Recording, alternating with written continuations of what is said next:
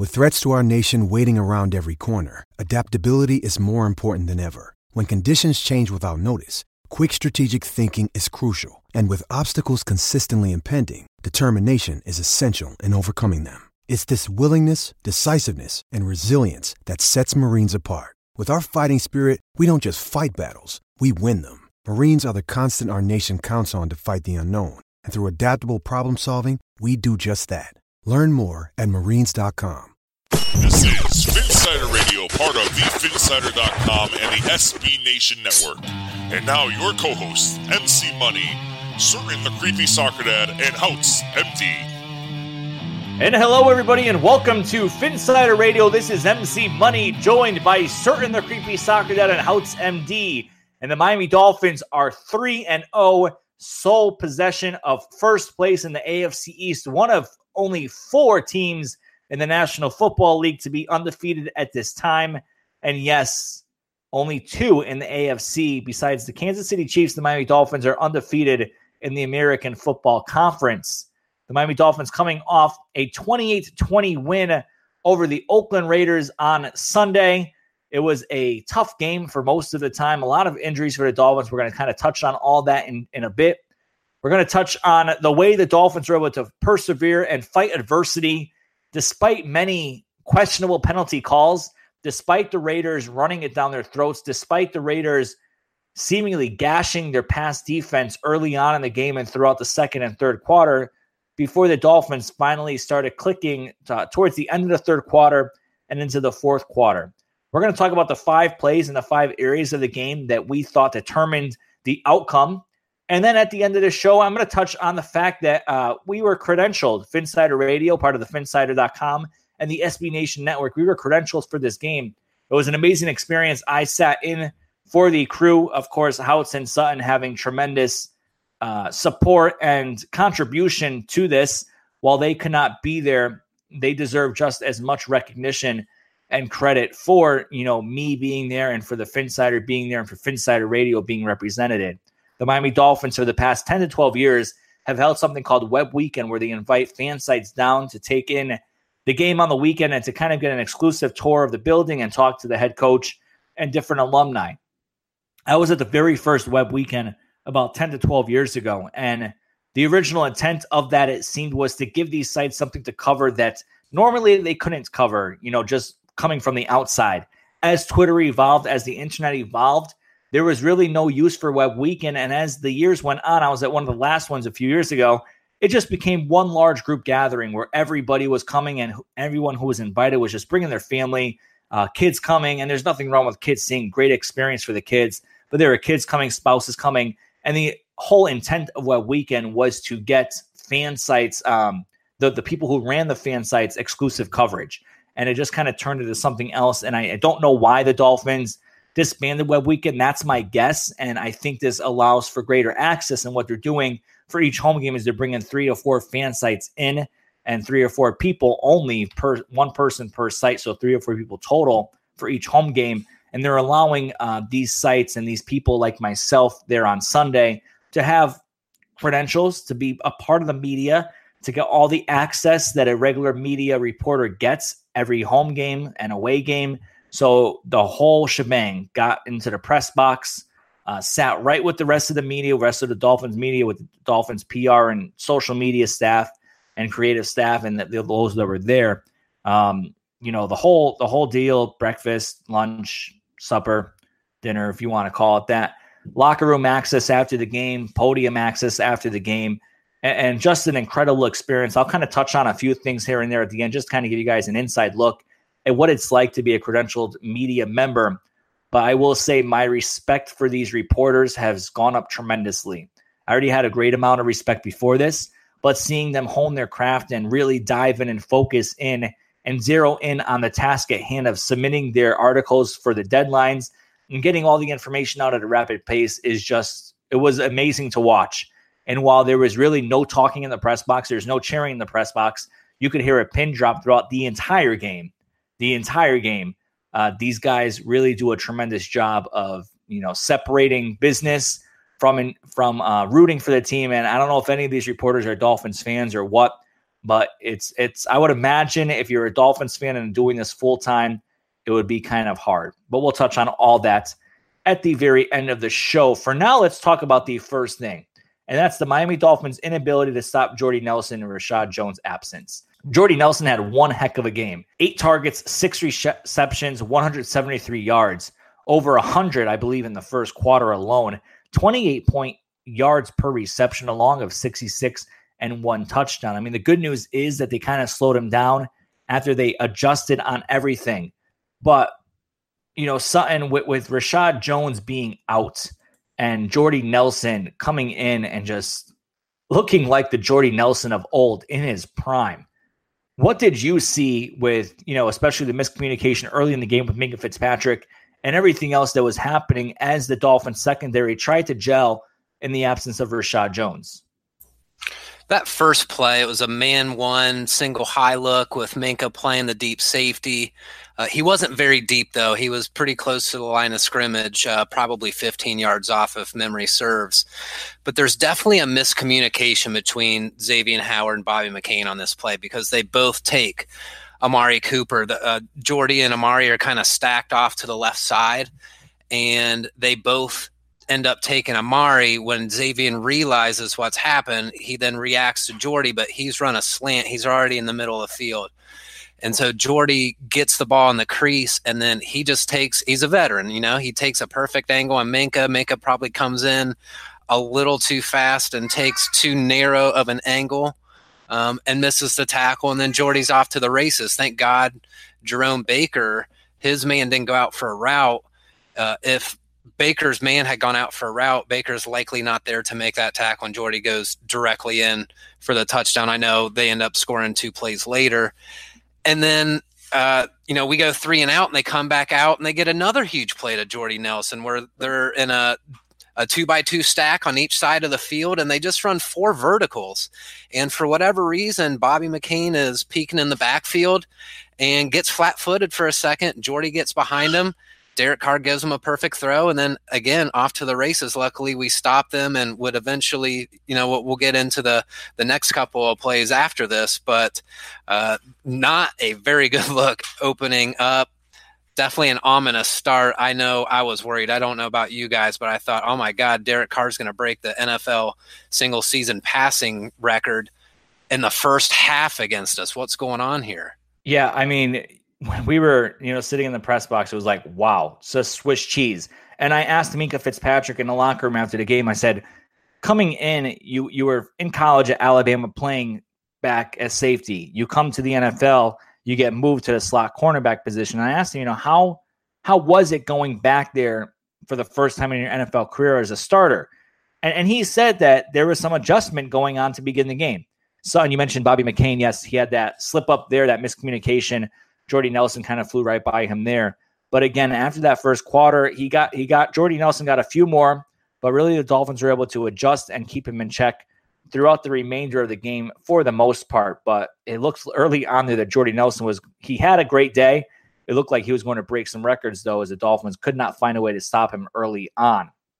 Now, moving towards the other parts of the defense, where you look at the defensive line, how it's Vincent Taylor, Davon Godchaux. They've helped transition the run defense and even made their presence known in the passing game as well.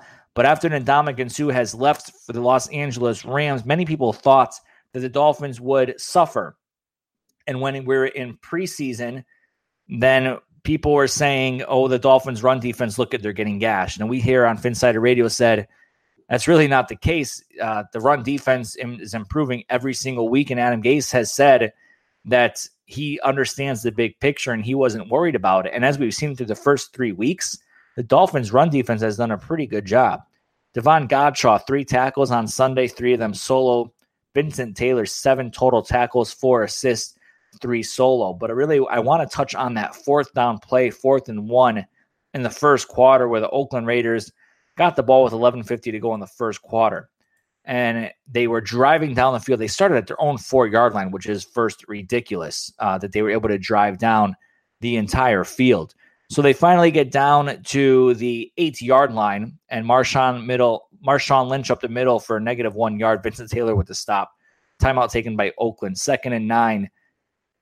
Derek Carr pass incomplete, short middle. Third and nine. Derek Carr passes to Jared Cook for eight yards. Then you're at the fourth and one on the Miami one. And everyone's probably thinking, okay, Marshawn Lynch is probably going to run it in. But no, they bring out their fullback, Smith, uh, right guard to Miami. Uh, this is the play here. Kenny Smith, right guard to Miami, one for no gain. And look at Davon Godchaux and Akeem Spence with that stop right there to prevent the Raiders from going up 14 0. And if they go up 14 0 there, who knows how the game would have turned out at that point. But Davon Godchaux with the saving tackle there and cleaned up by Akeem Spence. So for you, how it's looking at Godchaux and Taylor and the rest of the defensive line, they've really stepped up their game over the past few weeks. How do you see that continuing, but especially in the Raiders game? Yeah, I'm not sure how it's going to continue because we lost a good one today, and William Hayes is out for the year with a torn ACL. But you got to give credit where credit is due, and Davon Godchaux, Vinny Taylor, uh, Akeem Spence. I mean, those guys up front. Uh, really, this team isn't missing a beat with Ndamukong Suh. In fact, they're better against the run this year than they were last. So, uh, hats off to those guys. Hats off to Matt Burke. I mean, you see better linebacker play, you see better play up front. So that kind of attests to why the run game is where it is now. As for that fourth and one, I mean, when are teams going to learn that if you have Marshawn Lynch, you give him the ball, you give him the rock at the one yard line? They failed to do so. They gave it to the fullback. Uh, Miami was in an all out blitz. They knew it was a run up the middle. I think everyone did. And uh, for not to go to Marshawn Lynch, uh, I think Dolphin fans were had breathed a sigh of relief with that. But uh, Davon Godchaux's been playing out of his mind. Uh, Akeem Spence, you know, he had that penalty that got him kicked out of the game. I mean, that's on him. But overall, you got to be happy with that defensive line play, especially from two rookies from last year that, you know, those were two guys that the Dolphins drafted in the later rounds. They were brought in to kind of groom behind Ndamukong Suh. They ended up getting rid of Suh this year.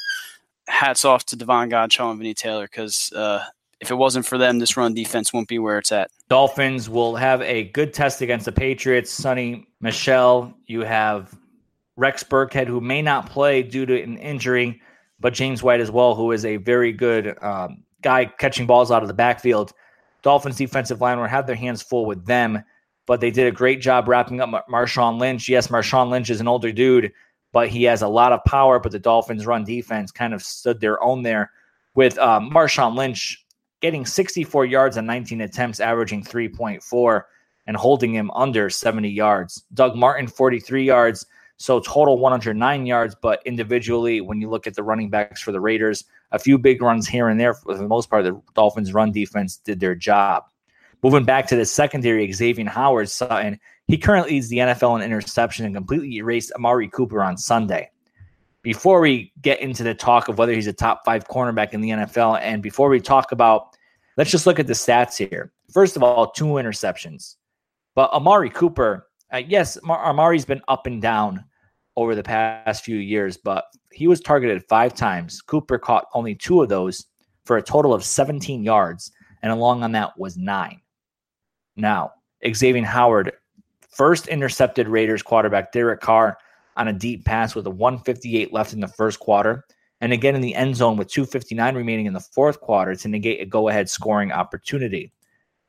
After picking off Jets quarterback Sam Darnold in week two, Howard now has three interceptions on the year. He recorded consecutive multi interception games in weeks 13 and 14 of the 2017 season, helping lead Miami to home wins over Denver and New England. Howard has seven interceptions in the past eight games, the most in the NFL since week 13 of the 2017 season. I had the opportunity to talk to Xavien after the game in the locker room, and he kind of explained the interception late in the game that just pretty much sealed the game for the Dolphins. And he said it was a tight space and he was just trying to do a double move and he ended up reading the quarterback the whole time. And Carr left the ball in the air and Xavien just took advantage of it. At the end of the game, there, when Xavien was asked, he was told, Well, you might not win the game without that. So, how emotional was it? Xavien wasn't shy about saying, He said, That was a game changer. That meant everything. I think we took the soul out of them when I caught that interception. Our offense got on the field and attacked and scored. That's what it was all about. This secondary, Sutton and Houtz, they had nine interceptions last year. This year, they already have seven in three games. So going back to the, all that, Sutton, the, is he a top five cornerback in the NFL? Is he one of the best shutdown cornerbacks the Dolphins have had since Surtain and Madison? and you know just his overall day against the Oakland Raiders. I'd like to see him play for an entire another season before I start comparing them to the Madisons and Surtains of the world. I mean, they have such a special place in my heart that it's going to be tough for X. Uh, no matter how good of a year he has, really, to start making that measurement until uh, next year. But certainly a, a welcome surprise for us. And if anything, because of we weren't sure what's going to happen at the cornerback two position. And, you know, I think most of us would admit that we're playing a nickel guy boundary and Bobby's doing, playing some pretty good football, but I think we would rather see him at the nickel corner. So to have a guy really locking down one side of the field, or in this instance, shadowing Amari Cooper, I believe he shadowed him about 75% of the time. Um, you know, the, the Miami defense, was on the field for 76 plays and we only had 44 plays on offense. So really have to look at what the defense did in this game to be able to a generate turnovers and and b uh, flip field position a couple times. And one of the the, the first Xavien interception is Derek Carr inexplicably throws it into triple coverage, and Amari Cooper kind of even bails on the route. So Xavien just finishes it off and returns it back to the 43, completely flips field position on us. And we don't, uh, would have liked to see the offense capitalize right after that. But we end up getting the Stills touchdown, that 34, 34 yard pass to Kenny Stills down the left boundary. That happened the next drive after this. So that definitely uh, helped flip the momentum a little bit too, because we were talking about how well Oakland started off the game. And then you know, the second Xavien interception against Martavis Bryant in the back corner of the end zone. I mean, Xavien basically just boxes him out and and gets inside position and jump balls it, gets both feet in bounds. It kind of reminded me of uh, Tony Lippett's interception against the Chargers a few years ago, where he was able to get both of his feet in the back of the end zone and, and secure the interception for us. But like Xavien said, like you quoted him, what a huge play because that came on the back of the the Wilson the Grant trick play, and then you know you get that interception, which is huge, and then we would end up turning that into some points afterwards. So just a huge, huge, huge part of the game. Another guy that's going to the offensive side now that is making his name known is Albert Wilson and Jakeem Grant. That pair right there is going to be a tremendous weapon for the Dolphins as they move throughout this season. And Houtz Son, I'm going to get your opinion on both of this because we're going to combine two things here. We're going to combine his touchdown pass to Jakeem Grant, and we're going to talk about that trick play and whether or not it's the greatest trick play since the Wildcat was unleashed back in 2008.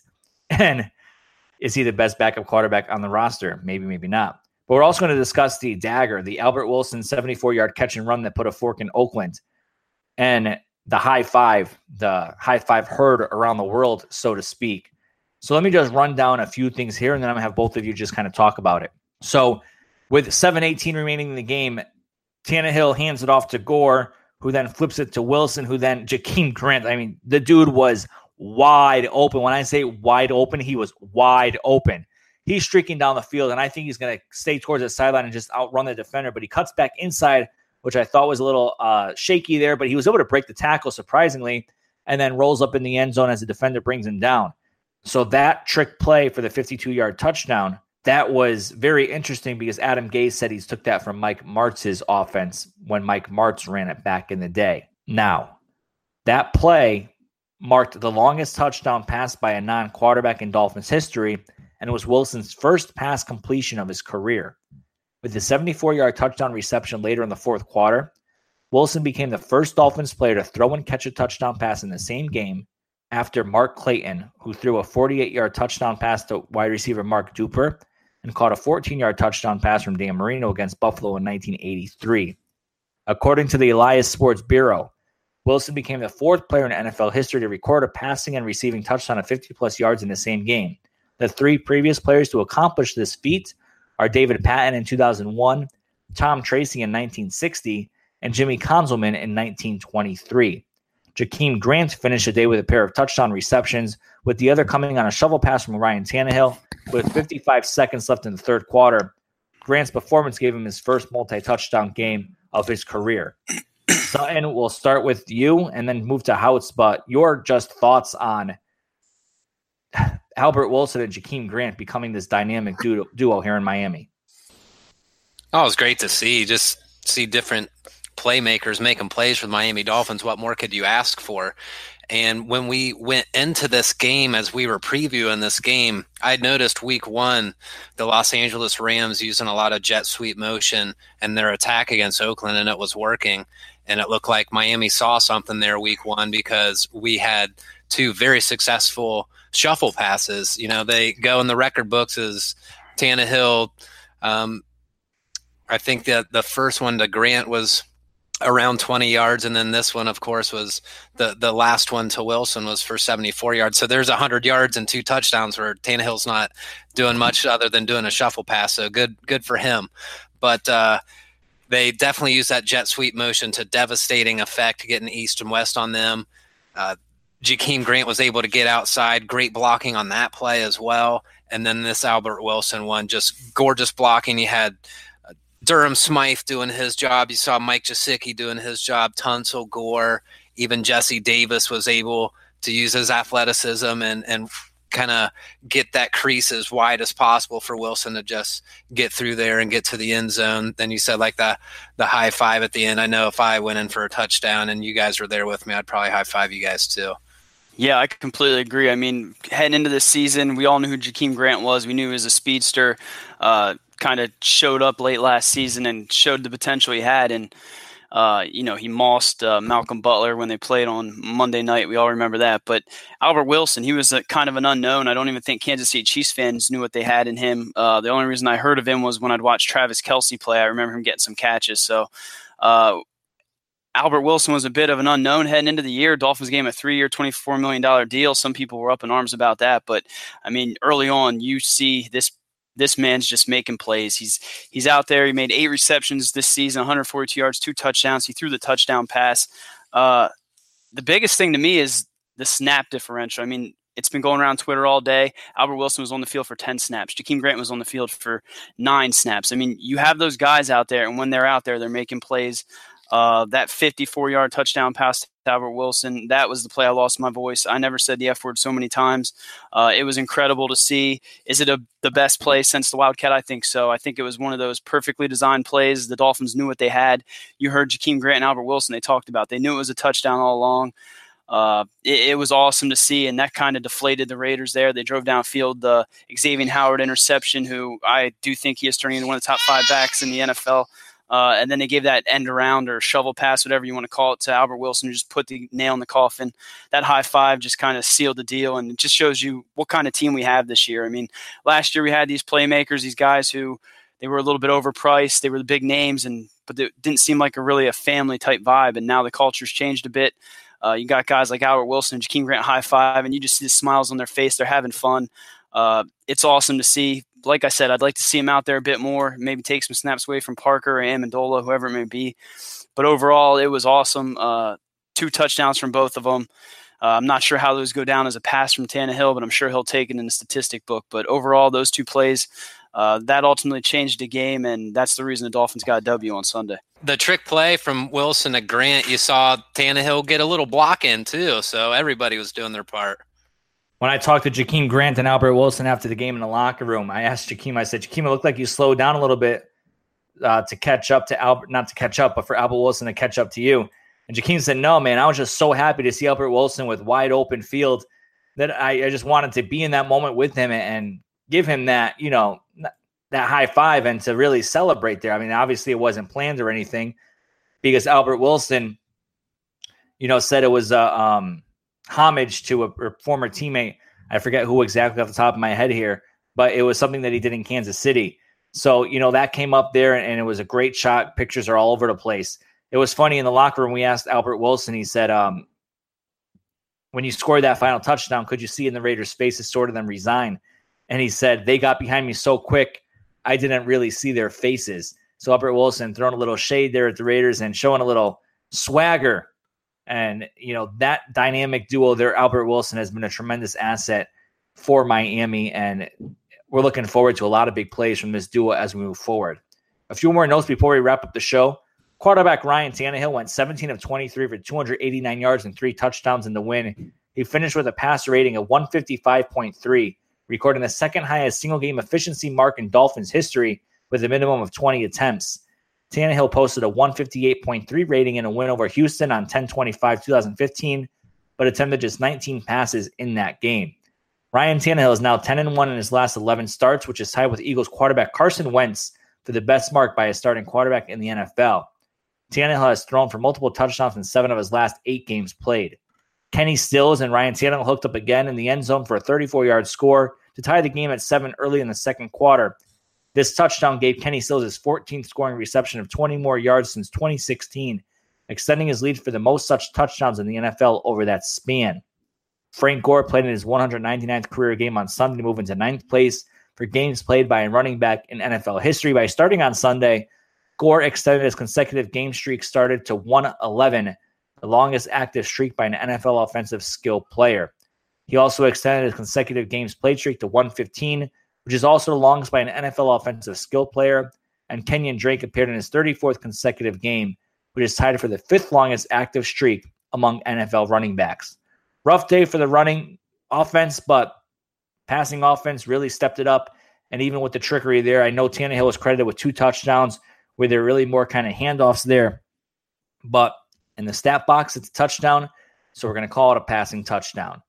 65, 667 tickets distributed in the game. Temperature at Hard Rock Stadium, 90 degrees at kickoff, tying the 10th warmest game in Dolphins history.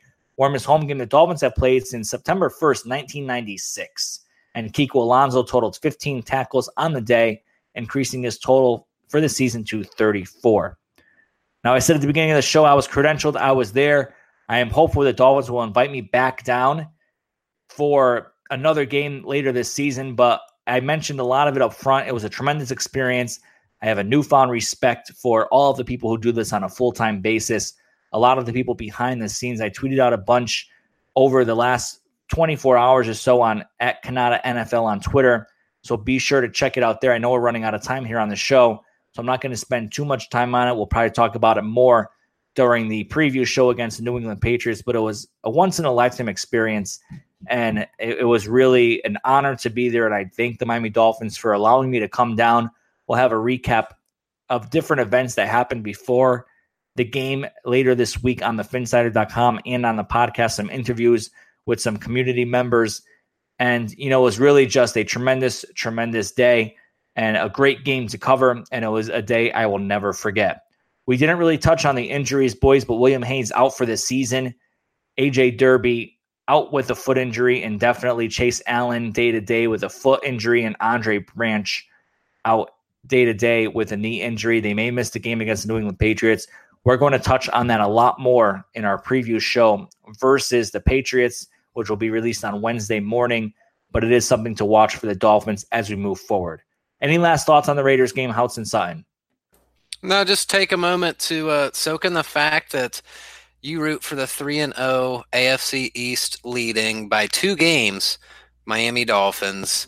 And these moments have proved to be fleeting over the last couple of decades. So just remember to take a step back and enjoy this. Yep, absolutely. Enjoy the win. Uh, but let's look ahead to the New England Patriots. The Dolphins have a legit chance of burying them this weekend. It's not going to be that easy. They're angry after that uh, two two losses in a row, especially to Detroit. So enjoy this win now, but it's going to be a tough, tough game come Sunday. For Sutton, the creepy soccer dad on Houtz MD, I am MC Money. Thank you for listening to Phinsider Radio. We'll talk to you on Wednesday morning. Phinsider Radio, part of the Phinsider.com and the SB Nation Network. Miami has the Dolphins, the greatest football team. We take the ball from goal to goal like no one's ever seen. We're in the air, we're on the ground, we're always in control. And when you say Miami, you're talking Super Bowl, cause we're the Miami Dolphins. Miami